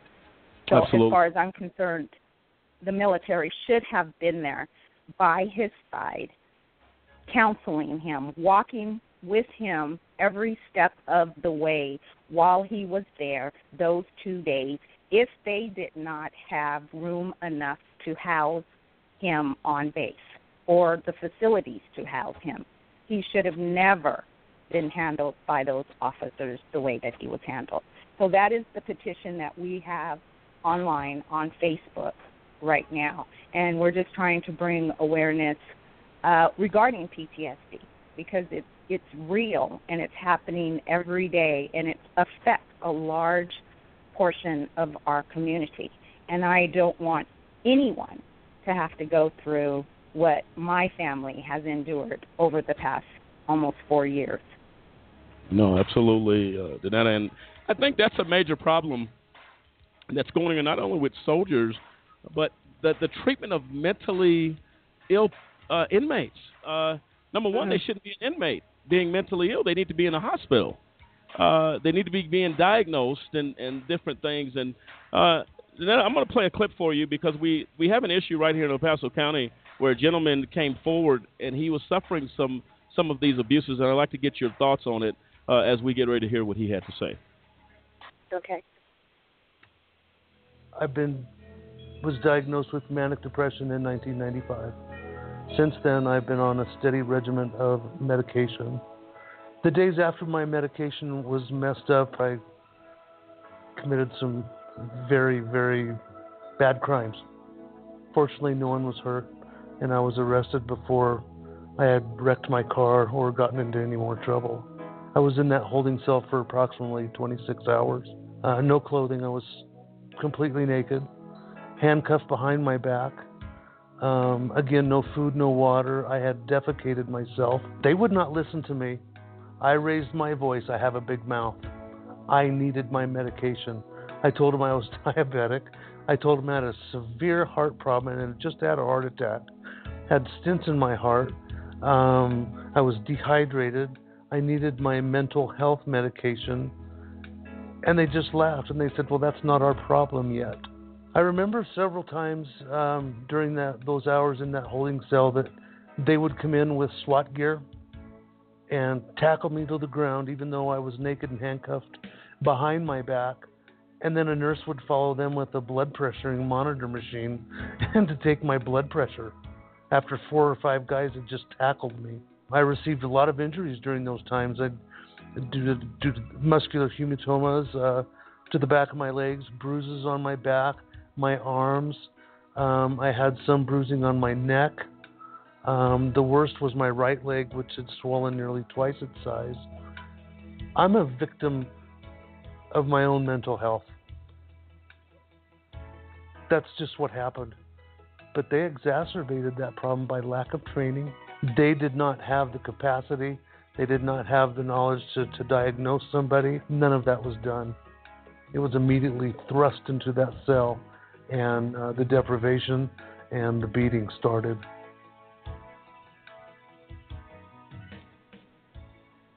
And uh, wow, there you have it. Another Dinetta uh, situation where uh, this man is suffering from mental illness.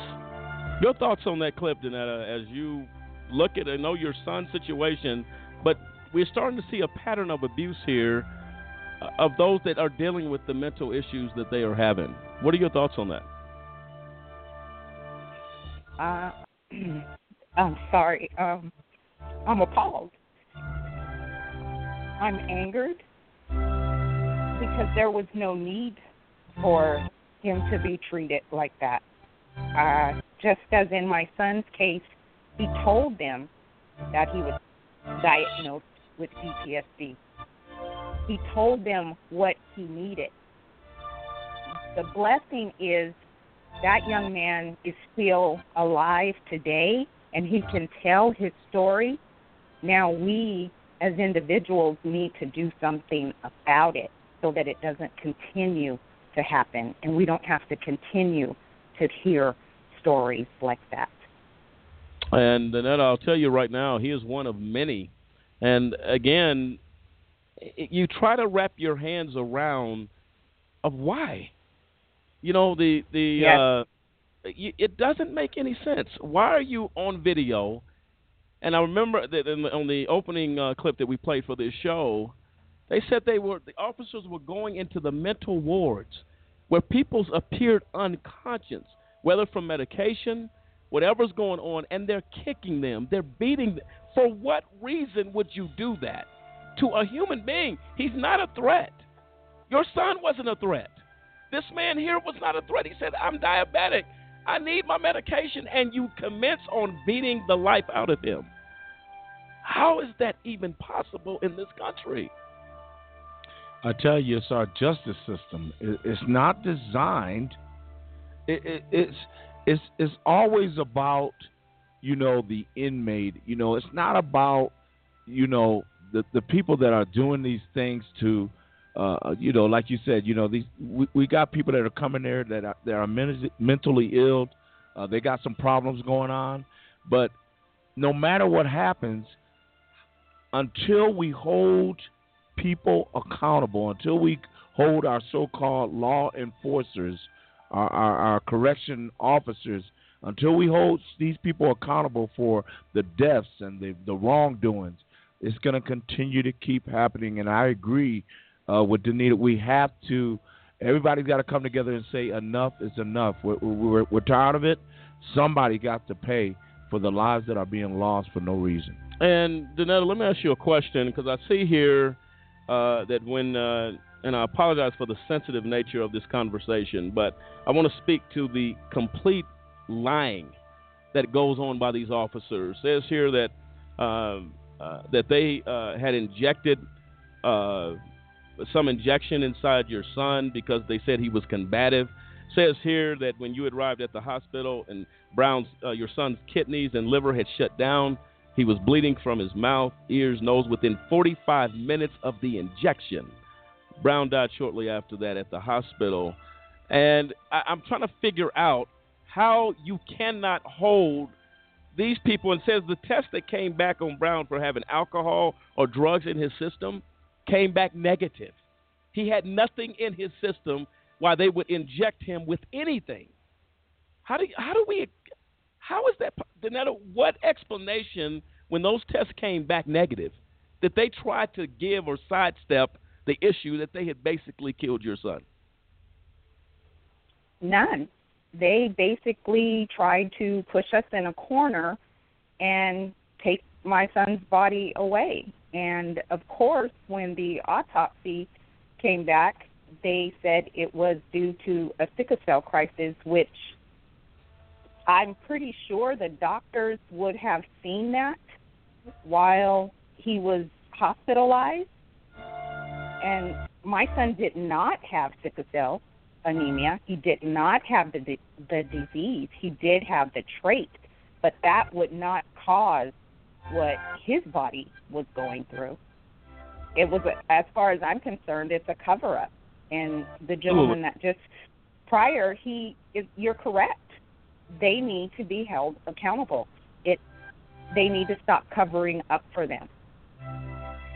And Dinetta, what else right now are you doing? It sounds like this is keeping you definitely busy as as we fight. Uh, what can a just cause? Uh, what can we do uh, as an organization? Is there anything we can do? Can we send a letter from our organization? Uh, whatever you ask of us, uh, we are willing to jump on board and do whatever we can to assist you in finding justice for your son. Any thoughts on that of what we can do? Uh, you did your organization has sent a letter and i have that letter and when i go to the capitol uh, in july i will take that letter with me, and it will be attached to the petition that is delivered. And I am ever so grateful to you for providing that letter for me. Uh, I don't know if you received my email thanking you for it. Uh, there are some things right now in the works. Uh, we are uh, going to start a memorial fund in his name, and we will be writing from Tacoma, Washington to the state of Texas next year. Uh, and this is uh, to raise awareness for PTSD. And right now we're we're working some other avenues, but I'm not going to be quiet until I feel that justice is served for my son. Uh, because right now, you know, his death certi- certificate still says natural causes, and I want that changed. I want it changed to homicide because my son did not pass due to natural causes. He was killed, just as you stated. He was murdered, and I want that acknowledged. No, absolutely. And uh, uh, I guess another representative actually was able to forward that letter to you uh, to take to, uh, to the, whatever locations you need to take that to. Uh, we're going to give you uh, offline updated information of contact information. You'll be able to reach us here uh, and a direct email. That way we can stay in communication uh, and, and monitor the progress of what's going on uh, in this fight for justice. Uh, Dinetta, I don't want to hold you too much longer. Was there anything else you wanted to get out to the American people tonight in regard to your vision and what lies ahead in the journey that uh, you face? Uh, just uh, support us. Uh, we do have a Facebook page, uh, Justice for Sergeant James Brown. Um, if anybody has any ideas as far as uh, how to get a hold of the military to get them to implement something to protect their soldiers, um, and not so much the entire military, but the branch of the Army, uh, because Marines don't allow civilians to handle their soldiers. The Army does. And I was not able to hear the sheriff's message in its entirety, but just from the portion I heard, the man is doing a phenomenal job. And that needs to be cloned across our nation because Absolutely. so many institutions are losing people in the state of in the county of El Paso just since 2003 and this was last year they had 23 deaths in their jail that that that's ridiculous That is Absolutely. a large number and Yes, it is. and it should have never happened so you know my my kudos to him. He's doing an awesome job, and I appreciate it. And um, just like I said, they can show their support on Facebook, and we greatly appreciate your support as well. And I appreciate uh, Olivia contacting me and asking me to come on your show once again. No, absolutely. And Dinetta, you you have a friend here at AJC Radio and our team. Uh, we'd like you to, to bring you back on as, as things develop in this story. Uh, we will also post something on our website tonight uh, in regards to reaching you, telling our folks, look, go out. This is what I talk about all the time. And I think what is so admirable, Dinetta, uh, for what you are doing in the midst of grief, in the midst of pain, no doubt, of this type of injustice, you march on as a soldier for justice. Uh, this is what is necessary to bring change. It is unfortunate what happened with your son. It is sad. It is outrageous. It is horrific. But to be a voice and to, to gather the strength to say, I'm go- not going to stop fighting until justice is done, that is the motto of AJC Radio. And we will continue uh, to be on your side in a Just Cause organization. Uh, and again, we'll be reaching out to you offline in regards to staying in touch with us. Uh, we commend you for what you're doing. Thank you for taking time tonight out of your schedule uh, to be a part of this very, very important show and informing our listeners of the fight that lies ahead. We appreciate it. Thank you. Have a good night. You as well. And there you have it, folks. Uh, Dinetta Robinson Scott fighting for justice for a a soldier left behind. And and Dennis, you can understand that better than most as a veteran. And we thank you for your service. But when you hear that, a veteran who walked in in the in harm's way, protecting this country in war, and to come home and to be treated like that. Dennis, tell me your emotions right now. Uh, it's it's it's disappointing and it's it's quite painful because uh, I could hear in uh, Dinetta's voice that wow, it was that's that's that's hard to deal with. But uh, she she she's doing great things, and again, I, along with you, Mon, I commend her, and and and I continue. I'll I'll push her to say, hey, keep doing what you're doing. We have to uh, let our army know that you know we got to take care of our own. Absolutely, and I truly believe that had uh, an NCO went down to that prison and, and picked them up, that that probably would have never happened. But, no, hey. ab- absolutely, Dennis and Cliff. We have a caller that has a comment. Uh, yeah, absolutely. You know, this is uh, such an amazing story, and like you said, my, you know, we commend Dinetta for coming on, dealing with those issues, with uh, the pain still being so raw, and we definitely understand that. Uh, we have Gina who's on the line. You have a comment? Uh, go ahead, you're live. Um, yeah, thanks for taking my call out. I've been listening to the show, and I'm really, really, I mean, I re- I want to express my my sorrow, my sympathy for Dinetta and what happened to her and her son as a mother myself. Um, you know, it, this show tonight is amazing, exposing the things that are going on in the jails. I pulled up 60 Days in on A and E and uh, just watched good five minutes of it, and I thought, I mean, you you don't even get an impression of what this this sheriff Sheriff Knowles is doing across the. I mean, if we could clone this, as others have said, it would be awesome. I mean, I'm looking at this and I'm thinking this is a small jail. This is a huge facility with all different types of people in there, all different types of issues, and I'm just I'm amazed at what he's doing and and and and the and the the integrity that he has and the and the compassion that he has for human beings. I just think that's awesome. And I just wanted to make a comment. I appreciate everything that AJC does. I think this is an awesome show, and I, I uh, just want to call in and say thank you for it tonight. And thank you for the call. And uh, folks, feel free to join in 347 838 8976. Taking a journey to America's jail has been the journey of this program tonight and the abuse that's happening there. We're coming back on the other side of this break as we close this segment and get ready for what you didn't know about the IRP 6. Folks, hang in there. This is AJC Radio bringing the message of justice all around the world. We'll be right back.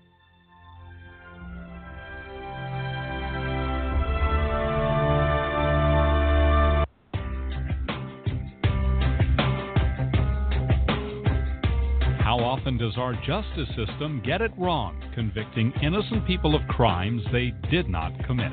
A new project by the University of Michigan Law School and the Center for Wrongful Convictions at Northwestern University School of Law tries to answer that question. In the last 23 years, more than 2,000 people have been convicted of serious crimes and later exonerated, according to the National Registry of Exonerations. By far, the largest segment was almost 1,200 defendants falsely convicted because of large scale patterns of police corruption, generally in drug and gun cases. Of the remaining 873 defendants exonerated, nearly half were wrongly convicted of murder, and of that group, 101 were sentenced to death. On average, it took more than 11 years for a conviction to be set aside. Why does the justice system get it wrong? In homicides, the biggest problem is perjury and false accusation, most often by supposed eyewitnesses. False convictions in adult rape cases are primarily based on mistakes by eyewitnesses, while false convictions in child sex abuse cases are often for fabricated crimes that never occurred. 2,000 exonerations may seem small in a nation with more than 2.3 million people behind bars, but there are far more false convictions than the report contains. Most false convictions are never formally challenged, and those convictions that are successfully overturned receive little or no attention from the media, according to the report's authors. Well,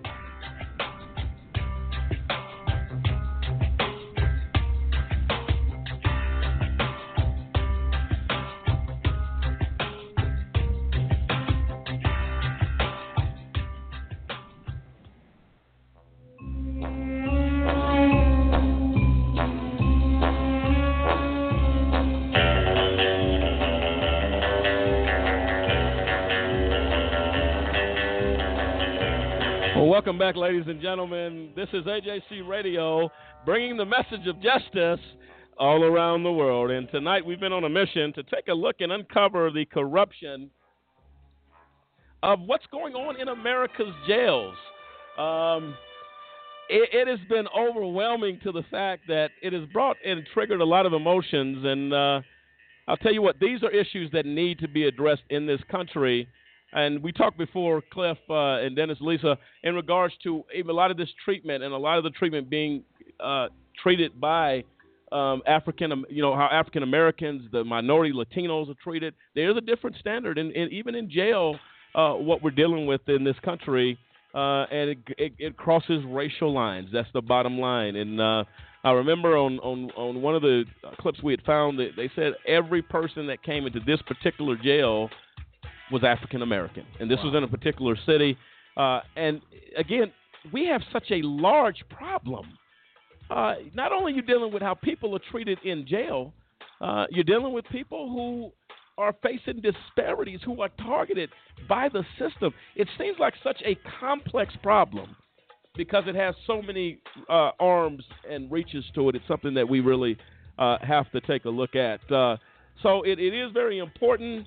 Um, but what we're going to do uh, is hopefully have an opportunity. Uh, Dennis, we talked earlier in regards to uh, uh, Sheriff Arpaio uh, in Arizona uh, and the issues that are going on down there in that jail system is absolutely horrific.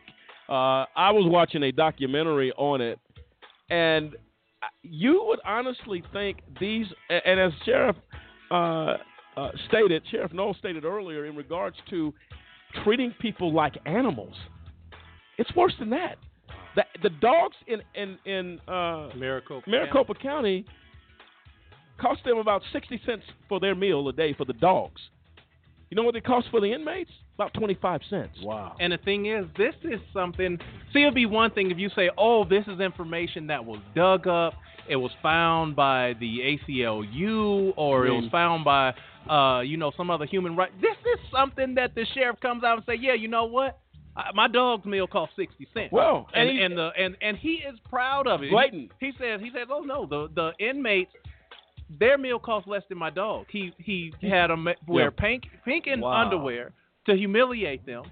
He put them in. Uh, I mean, in Arizona, the the winters are cold and the uh, the summers are hot because it's a desert. He put them out in tents. Tent city, they call tent, it. They call it tent city. He put them out in tents in the winter and in the middle of the summer, you're out in a tent in Arizona. Wow. You might you might as well be sucking on the exhaust of a, a oh. big rig because oh. it is hot. Well, look, wow. people are talking about the sheriff and out he he's out of control. Let's hear what a couple of journalists had to say about this man.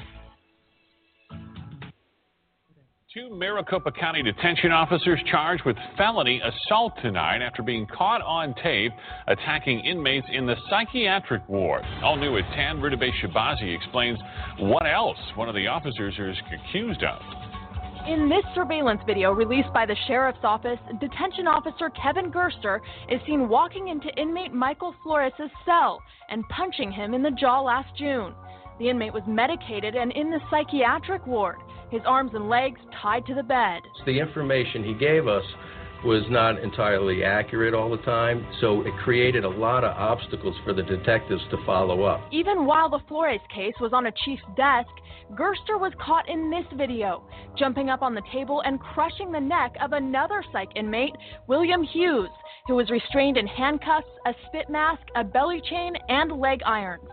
A second officer, Alan Kesey, forces his head back down on the table as he tries to get up. Gerster then comes back and punches the inmate four times in the head. Of course, I would have loved them, the detectives, to be able to solve the inmate Flores case the instant they get it but that's not how the real world works. And that's not all. Back in September, Gerster allegedly used his position to look up a former inmate's address for a friend, who then went to the home and was charged with assaulting two people. A friend came to him and says, Somebody's having an affair with my wife. He's a former inmate. Can you find out where this guy lives? And while the sheriff's office acknowledges the assault, they say there's no way to monitor all their officers' activities. It's very difficult when you have, what, 700 and 900 videos to go through thousands. Of, we'd have to hire 30 people just to go through videos. Gerster is behind bars. Kesey is charged with aggravated assault but will not be arrested and booked. Right now, he's on paid administrative leave. The other people there who did nothing to stop the assaults may face internal investigation and discipline as well. Rudabeh Shahbazi, ABC 15 News. That is absolutely uncomprehendable. There is. I mean, what do you say? And then for the sheriff to come and say, well, we would have to hire 30 people. Well, you're not feeding the inmates. Well, you're, not, well- you're not spending money on the air conditioning. But he said absolutely. This is what's troubling, ladies Wow. and gentlemen of America. Sheriff Arpaio said nothing in reference to the conduct being wrong. All- he didn't even address He it. didn't even address. It's like it's like, look, I don't care what y'all say. Look, I'm not basically saying I'm not hiring 30 people to figure out what's happening to these inmates. To him, they deserve it anyway. You go, you look up somebody's address and go beat the man down. This is all of the that that whole that whole jail system from uh, the sheriff down needs to be cleaned Well, out. here's- This is sick. Here's the problem. It reflects, and this Wow. is look, brace for this one. He's an elected sheriff that continues to get re-elected. So that speaks to the culture Of of Maricopa County that it, it's okay to do this. Then they say this man premeditated to do it uh, where basically went to an inmate's family's home and assaulted two people. Why? And I think why is he not locked up now? Why not? No accountability. This is unbelievable. And you wonder why people break out in riots. This is why. We close this segment with that type of nonsense. And folks, get involved. Folks down there in Arizona, in Maricopa County, stand up and say, you know what? It's, it, it's all fun and games, they used to say, until somebody gets hurt. Mm-hmm. It's all fun and games, and it's funny, and it's a joke until it's your brother in there being treated this way, your father. I mean, this is unbelievable. And how they keep reelecting this man. Well, the, the what it says is that the citizens of Maricopa County, it's time for them to uh, take a step back and look at this is the way America sees you. That if this is who you vote in, that you, this is how you said it's okay to treat other human beings this way. Who are you as a citizen of Maricopa County? That's what they're going to have to deal with. Absolutely. We want to take us give a special thanks to Sheriff uh, Noel, Jamey Noel uh, of Clark County Jail for joining us tonight, along with Janetta Robertson Scott, two warriors and champions of justice, in my opinion. Right now, folks, we deal with another injustice, the IRP 6. David Banks, Dave Zirpolo, Demetrius Harper, Kendrick Barnes, Clinton Stewart, and Gary Walker. Their situation is as horrific as what we've heard tonight. These men, patriots of America, fought to keep America safe, and America sent them a thank you card and a one way ticket to federal prison. This is what you didn't know about the IRP 6 people think that business is a game. And what we have learned is that business actually is war. when they wanted people to sign non-disclosure agreements and all that kind of stuff, sometimes they didn't want to do it. It's Strange to me. I think it's still strange. It just absolutely makes no sense. Is this really real? Is this happening? And, and then all of a sudden your whole life is ripped apart.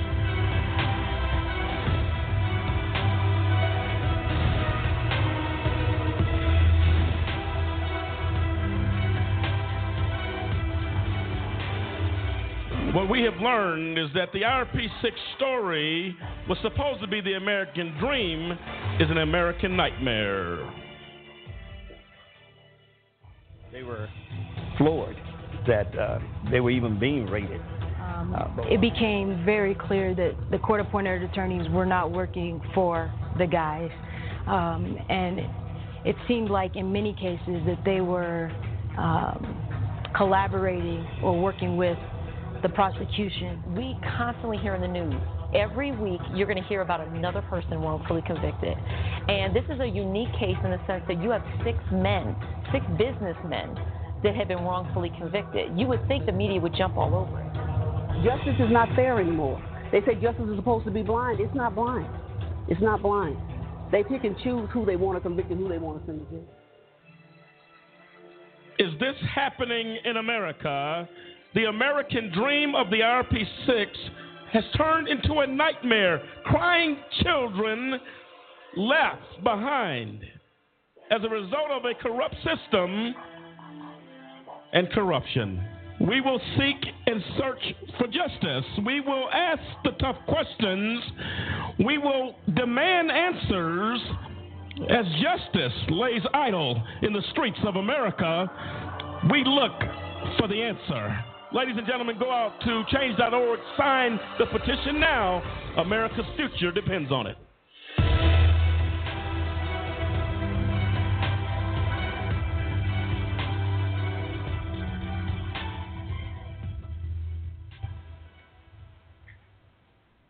Ladies and gentlemen of America, you know, when you get up on Sunday morning and you put your suit, your tie, your dress, whatever fashion you may pick, you go to your local church and you seek comfort or answers to a troubled world. But what if you went to church one morning and the FBI, the IRS, was harassing your pastor who you have come to respect, who you've come to listen and take counsel from? And your kids go to church with one thing in mind to become a better person.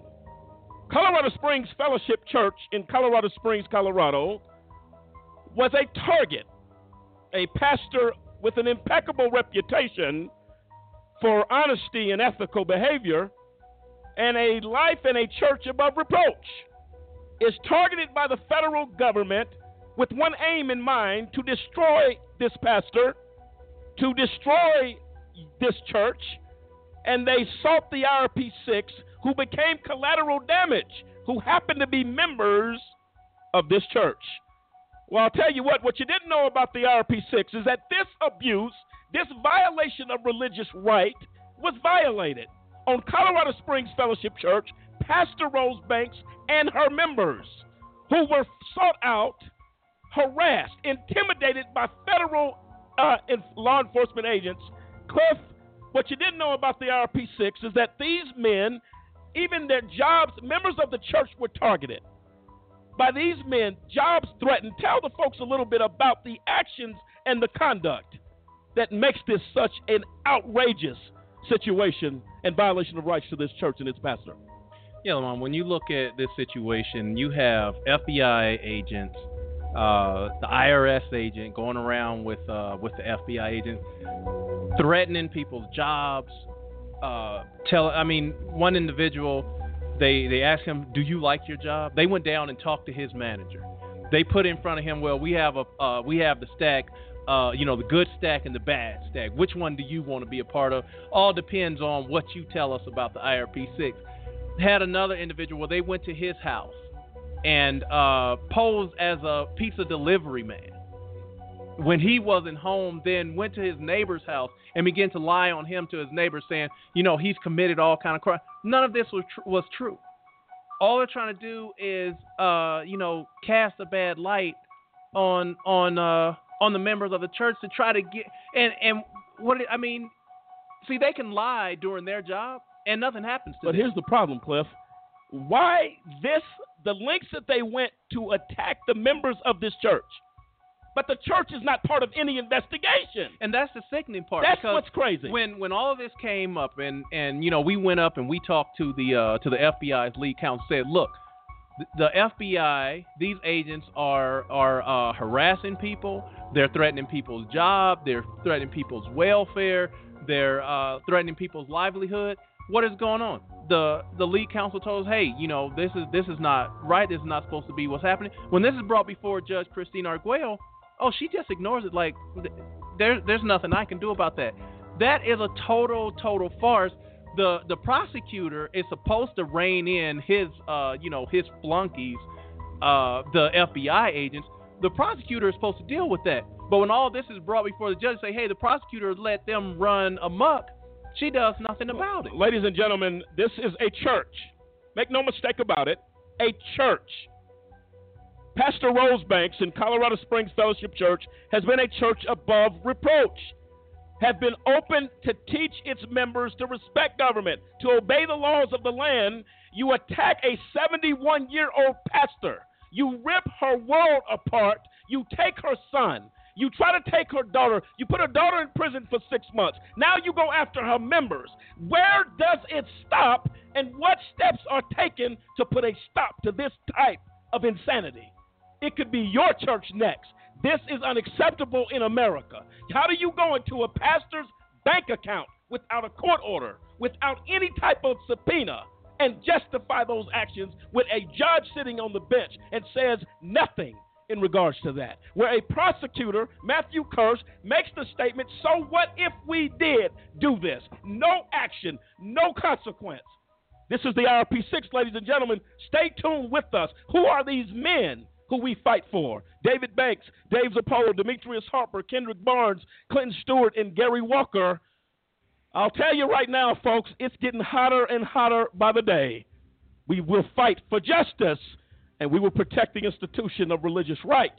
Though Colorado Springs Fellowship Church and Pastor Rosebanks have been a victim of corrupt practices. Lisa, the perpetrators, perpetrators of justice, who are they?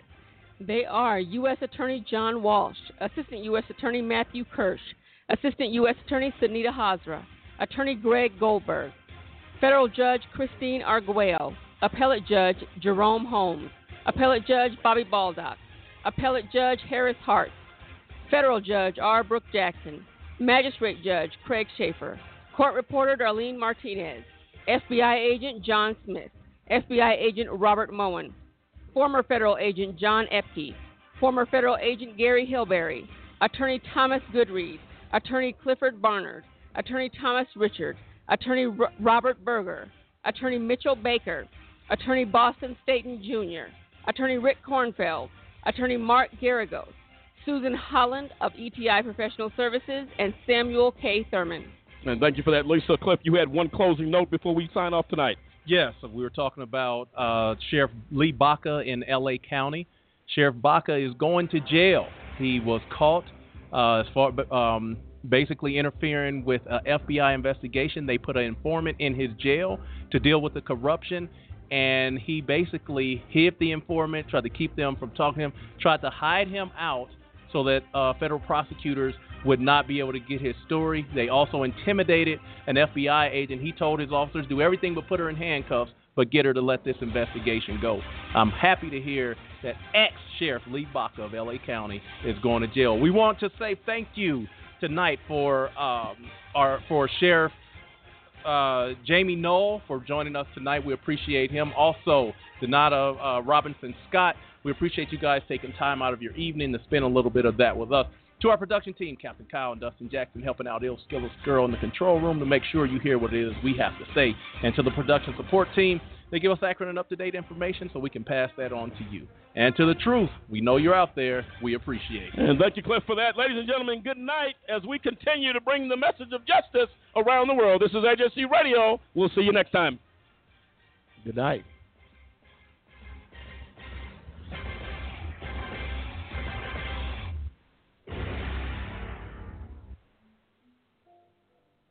The FBI has indicted 18 Los Angeles County Sheriff's deputies after a two year investigation into the county's prison system revealed widespread abuse and misconduct. Charges unsealed Monday accused jailers at the Men's Central Jail and the Twin Towers Correctional Facility of beating inmates unjustly detaining visitors, and conspiring to obstruct the federal investigation. The charges follow a long string of reported abuses in the Los Angeles County prison system. A U.S. attorney told reporters the pattern of activity alleged in the obstruction of justice case shows how some members of the sheriff's department consider themselves to be above the law. The Los Angeles Times egregious accusations, including the detention and unlawful search of the Austrian consul and her husband and one incident where a visitor was beaten by police and almost charged with battery thanks to falsified police reports. And the sheriff's office allegedly didn't welcome the investigation. Prison officials are accused of obstructing access to inmate Anthony Brown after they discovered he was an informant for the FBI. Arrested in 2005 for armed robbery, Brown is serving 423 years to life. In 2011, when his jailers confiscated his cell phone and found he was making calls to the FBI. Brown said once his cover was blown, he was moved at the jail, had his name changed in the prison system, and was interrogated by deputies on whether he planned to testify in court. Los Angeles County Sheriff Lee Baca, who has served four five year terms and is up for re election this year, told reporters his department has fully cooperated with the federal investigation. Well, the indictments were not unexpected. It is nonetheless a sad day for this department. We do not tolerate misconduct by any deputy. 16 of the indicted officers have already been taken into custody and are expected to be arraigned late Monday.